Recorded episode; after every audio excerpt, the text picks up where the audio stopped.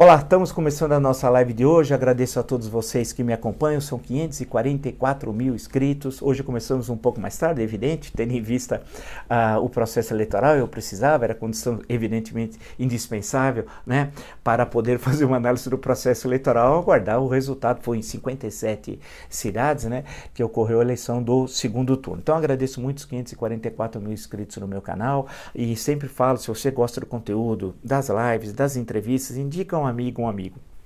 É, ah, fácil, blog do Vila, Marco Antônio Vila, diga para ativar as notificações, colocar like no que vocês gostaram né, e, e, usar como vocês muito bem fazem a página dos comentários. Eu lembro das entrevistas, tem uma série de entrevistas extremamente interessantes aí para que dá um apanhado geral plural, porque democracia é pluralidade, né?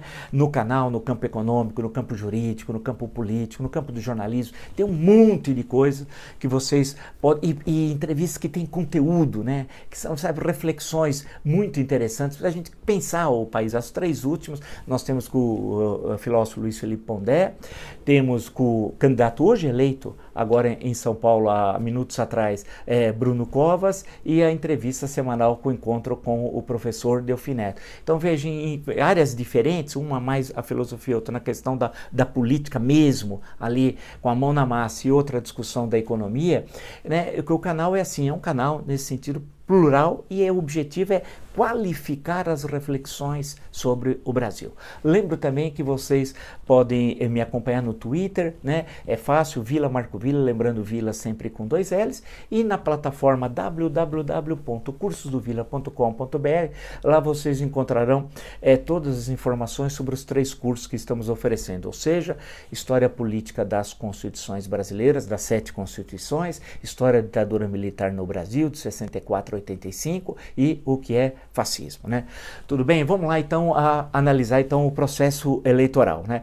Ah, qualquer processo eleitoral sempre se fala quem ganhou, quem perdeu. Natural e é verdade, né? Para depois a questões mais estruturais, para ver se há tendência ou não no resultado, o significado disso, como isso aponta para 2022, né? Ou para a conjuntura ultra imediata que nós estamos vivendo. O grande derrotado Jair Bolsonaro. Isso é inegável, é, é, está patente. E você que, não, que acompanha acompanha o canal não recebeu essa notícia como novidade, né? Porque nós vemos dizendo isso há meses, que no processo eleitoral atípico que nós vemos em novembro é o processo eleitoral municipal mais curto da história. Desde 1985, o restabelecimento das eleições diretas para os prefeitos de capitais foi o processo mais curto por causa da pandemia, né? Foi transferido desde a Constituição de 88, o processo eleitoral passou a ser em outubro, anteriormente era em novembro. Ah, é, dada a excepcionalidade da pandemia, foi transferido para novembro, né? E, e, no, e com, as, com as dificuldades né, de mobilização, de participação, colocadas pela, pela necessidade do distanciamento social. Né? Mesmo assim, e isso é importante lembrar, teve qualidade. Foi um debate, teve debate bom sobre gestão. No geral, se nós olharmos com todos os defeitos, os problemas, teve, avançamos na discussão sobre gestão, o que, que é a cidade, quais, quais os problemas mais importantes da cidade. Teve as baixarias, mas isso faz parte de qualquer processo democrático, não só daqui. Qualquer processo democrático isso acaba ocorrendo, né? Não pensa que é só um problema nosso aqui, mas no geral o processo foi muito bom. E nesse sentido, o Bolsonaro, que está fora do campo democrático, ele não consegue se encaixar. Então ele é o grande derrotado por várias razões, não só porque os seus candidatos foram derrotados, mas é porque as suas ideias, com todas as aspas do mundo, elas também foram destruídas no processo eleitoral porque elas não conseguiram ocupar espaço no interior da democracia. E por que isso? Aí vamos avançar em relação à cobertura só dos números, quem ganhou, quem perdeu. A questão que se coloca, e isso é central na nossa análise, é que o Bolsonaro é, ele está fora do campo democrático.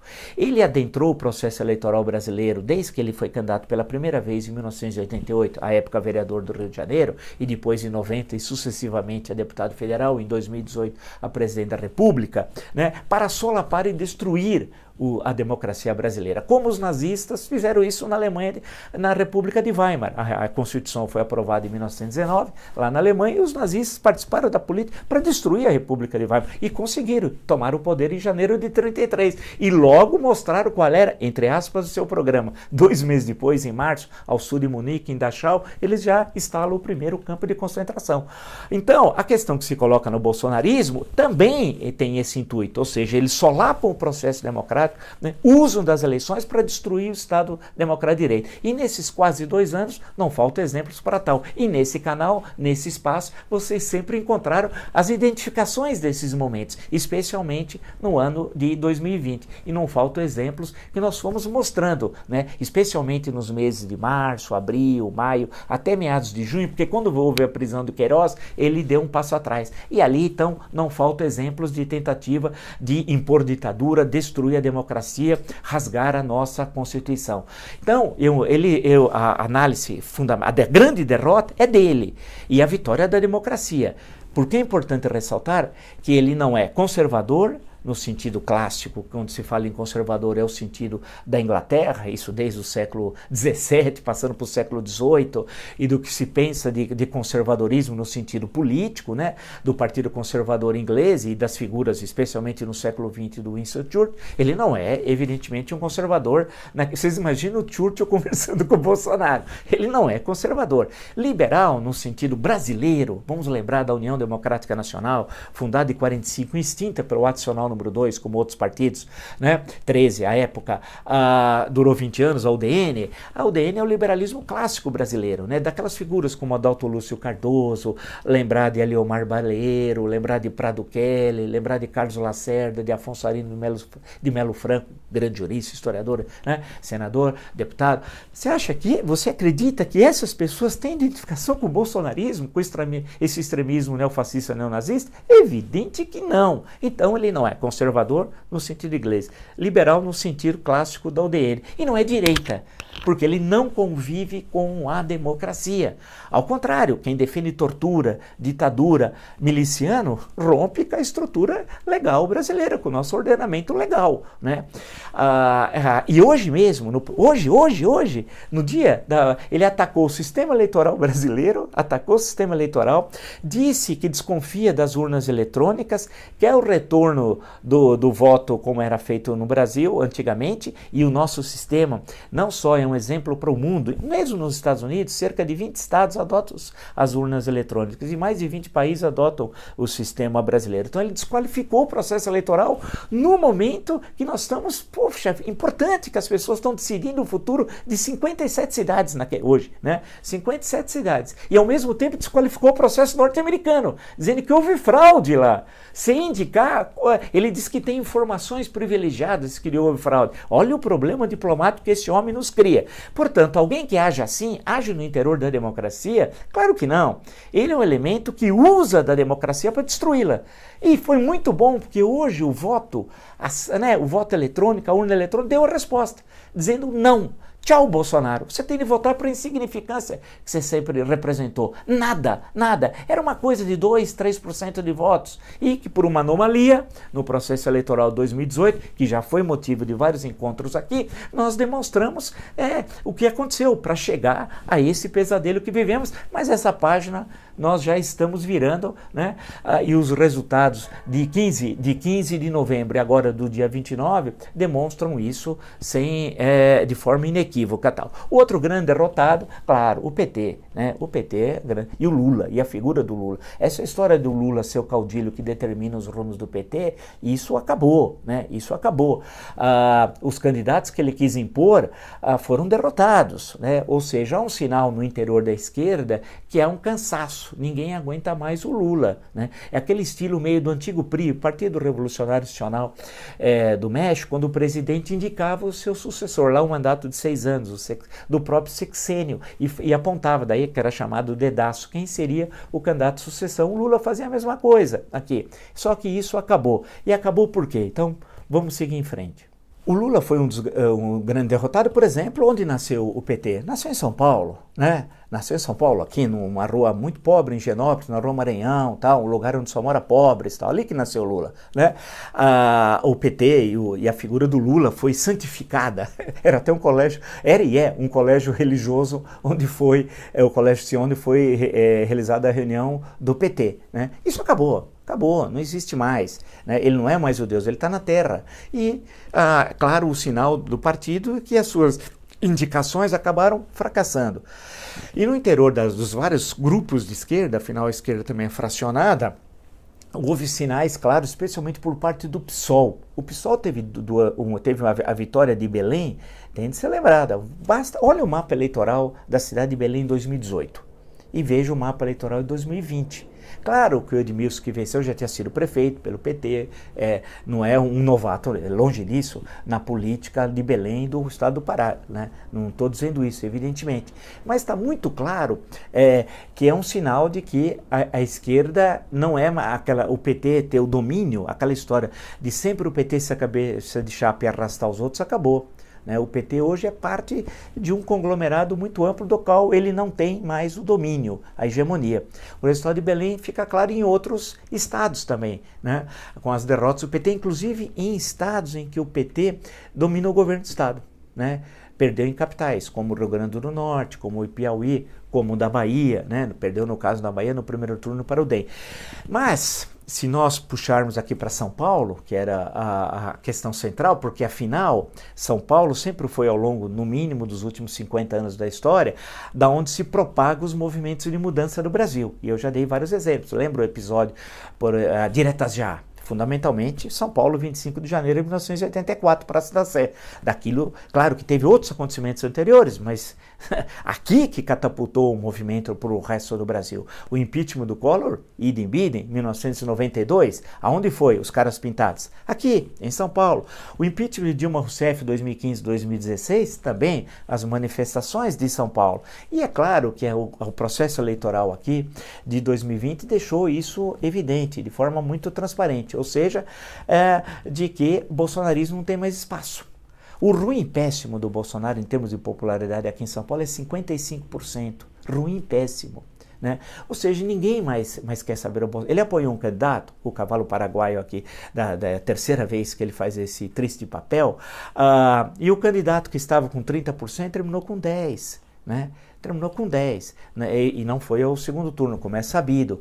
Então, aqui foi, foi jogado a, a, a sorte da derrota do Bolsonaro e do PT também.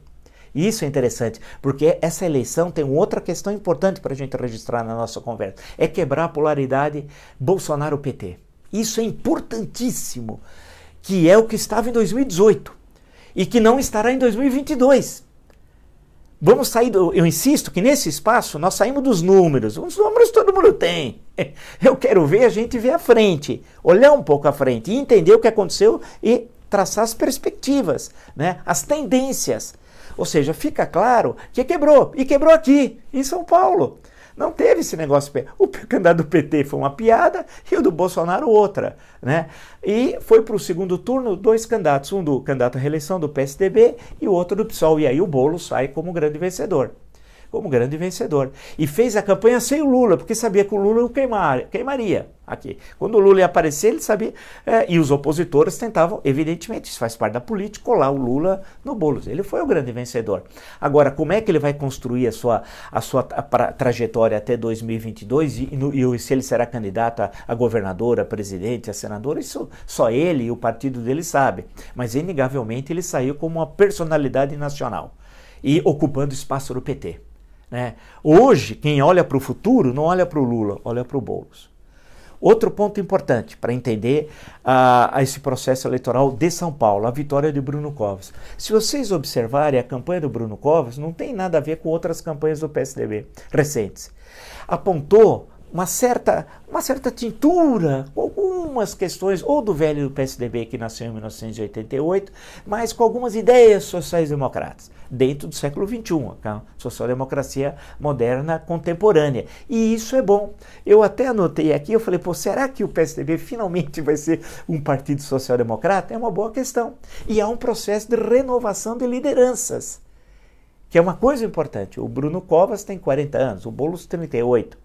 O João Campos, eleito em Recife, 26. Isso é um bom sinal também. Mas para voltarmos aqui, não perdermos o nosso fio da meada da questão aqui de São Paulo, a questão do PSDB, que agora é o momento da análise é o PSDB, é um sinal de que não é aquele velho discurso do um discurso do PSDB que não tinha nada de social-democracia. Parecia um partido liberal conservador, no sentido europeu, e não um partido social-democrata. E isso é importante. Se essa linha continuar, o, o PSDB passa a ocupar uma fatia nacional que quer esse discurso, um discurso social-democrata, não um discurso é, social-liberal ou liberal-conservador como o PSDB estava fazendo, e nem um discurso mais à esquerda que tem outros concorrendo naquele campo, mas um discurso na essência social-democrata. Né? E isso vai ser o desafio da gestão, inclusive de Bruno Covas, a partir de 1 de janeiro. Então, esse também é outra coisa importante. Outro, o racha com o PT com o PSB em Pernambuco, a eleição foi, foi duríssima. ficou muito claro o que naquele momento, né? que em 2022 é impossível o PSB, o PSB estar com o PT. Isso está fora, porque o PSB tem seu bastião principal em Pernambuco, assim como uh, Ciro tem o no Ceará. Né? A vitória em Fortaleza para o Ciro era fundamental, ocorreu. A vitória para o PSB em Recife era fundamental, ocorreu. A aliança entre PSB e PDT é muito provável, já deve estar na rua a partir de amanhã. Né? E aí tentar criar um bloco, um amplo bloco de esquerda, né? de centro-esquerda, que é provavelmente esse vai ser o caminho. Então aí é mais uma, uma, uma reflexão da gente pensar um pouco o que é que o que vai ocorrer daqui para frente. Teve, teve alguns derrotados que eu nem citei aqui, como né, que eu tinha de passagem é, falar no caso do, de Minas Gerais, etc. tal, da história lá do Zema, né, que não elegeu um prefeito, o estado que tem o maior número de municípios, o governador não elege um prefeito, que parece piada. Mas vamos ficar mais nessa grande, nessa, como ele é um político local sem expressão, vamos ficar nessa grande política nacional e entender o significado dessas eleições. Em, em síntese, para mim tem alguns pontos centrais. Eu vou ficar mais focado inicialmente no Bolsonaro. Quais? Primeiro, ele é o maior derrotado das eleições. Segundo, isso é importante. Apoio popular no sentido de pesquisa que diz que ele tinha, ele não tem. Lembra-se que eu sempre citei o Brás Cubas do Machado de Assis, tantas vezes, o efeito Marcela. Né? Marcela amou-me por 15 meses e 11 contos de réis. Eu não falava isso? E o que aconteceu? Acertei em cheio, em cheio. Né?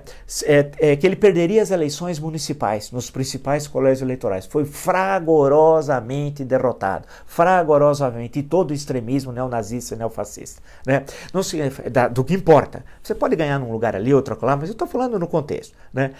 Isso aqui é importante. Outro, a questão econômica vai estar colocada a partir de amanhã.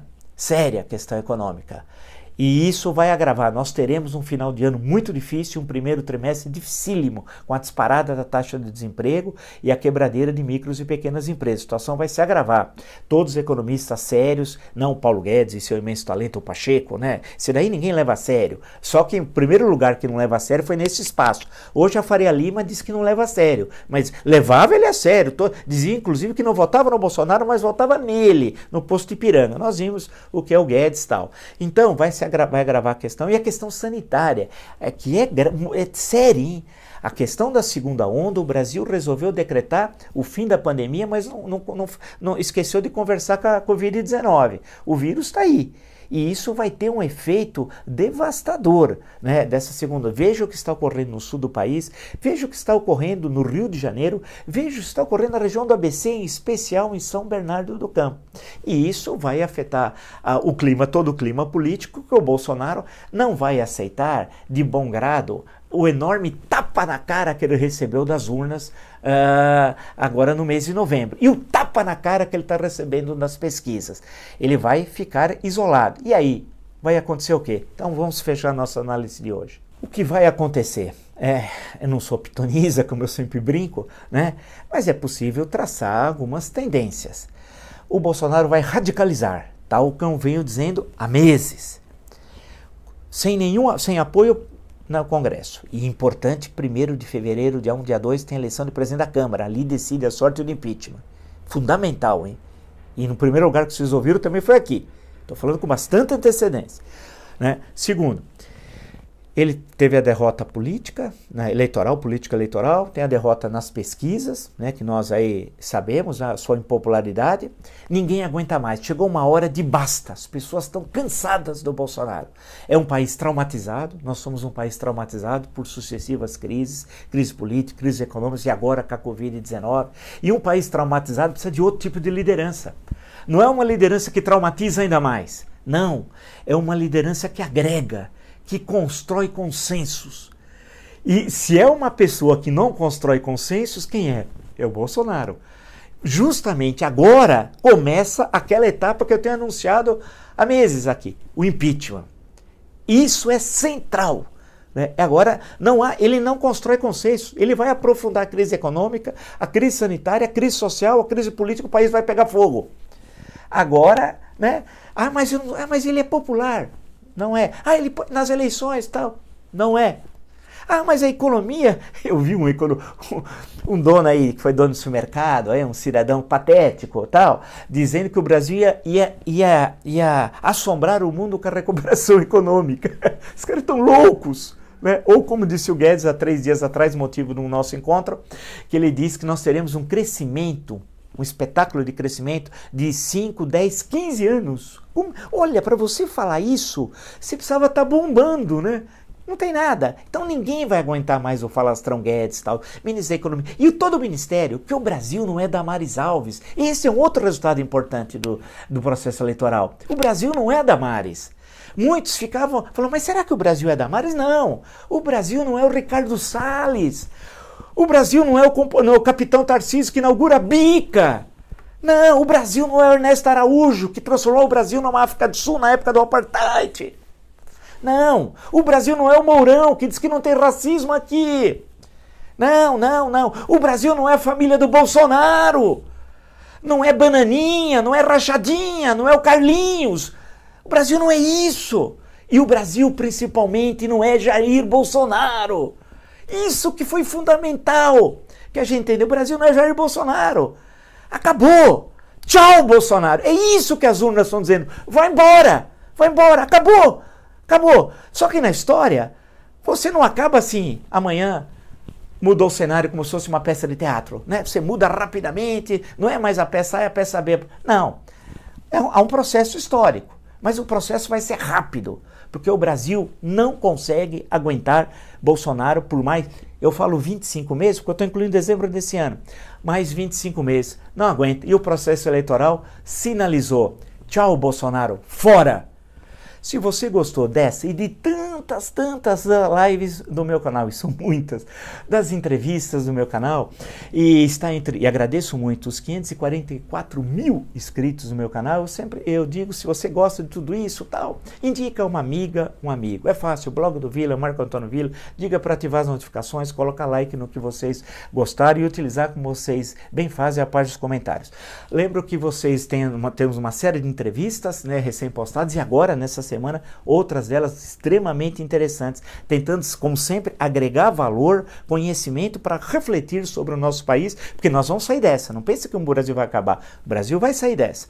Lembre também no Twitter, Vila Marco Vila, vocês me acompanham com postagens diárias. E, finalmente, na plataforma www.cursodovila.com.br, lá vocês encontram todas as informações sobre os cursos que nós é, estamos oferecendo, ou seja, história da dura militar no Brasil, história política das condições brasileiras e o que é fascismo. É só acessar a plataforma www.cursodovila.com.br. Desculpa pelo horário de hoje ter sido bem mais tarde do que o normal, mas era necessário tendo em vista que primeiro precisava saber a marcha das apurações e a finalização da, das apurações, né, para daí poder traçar essa análise que eu apresentei hoje. Nós vamos conversar muito durante a, as próximas semanas. Até!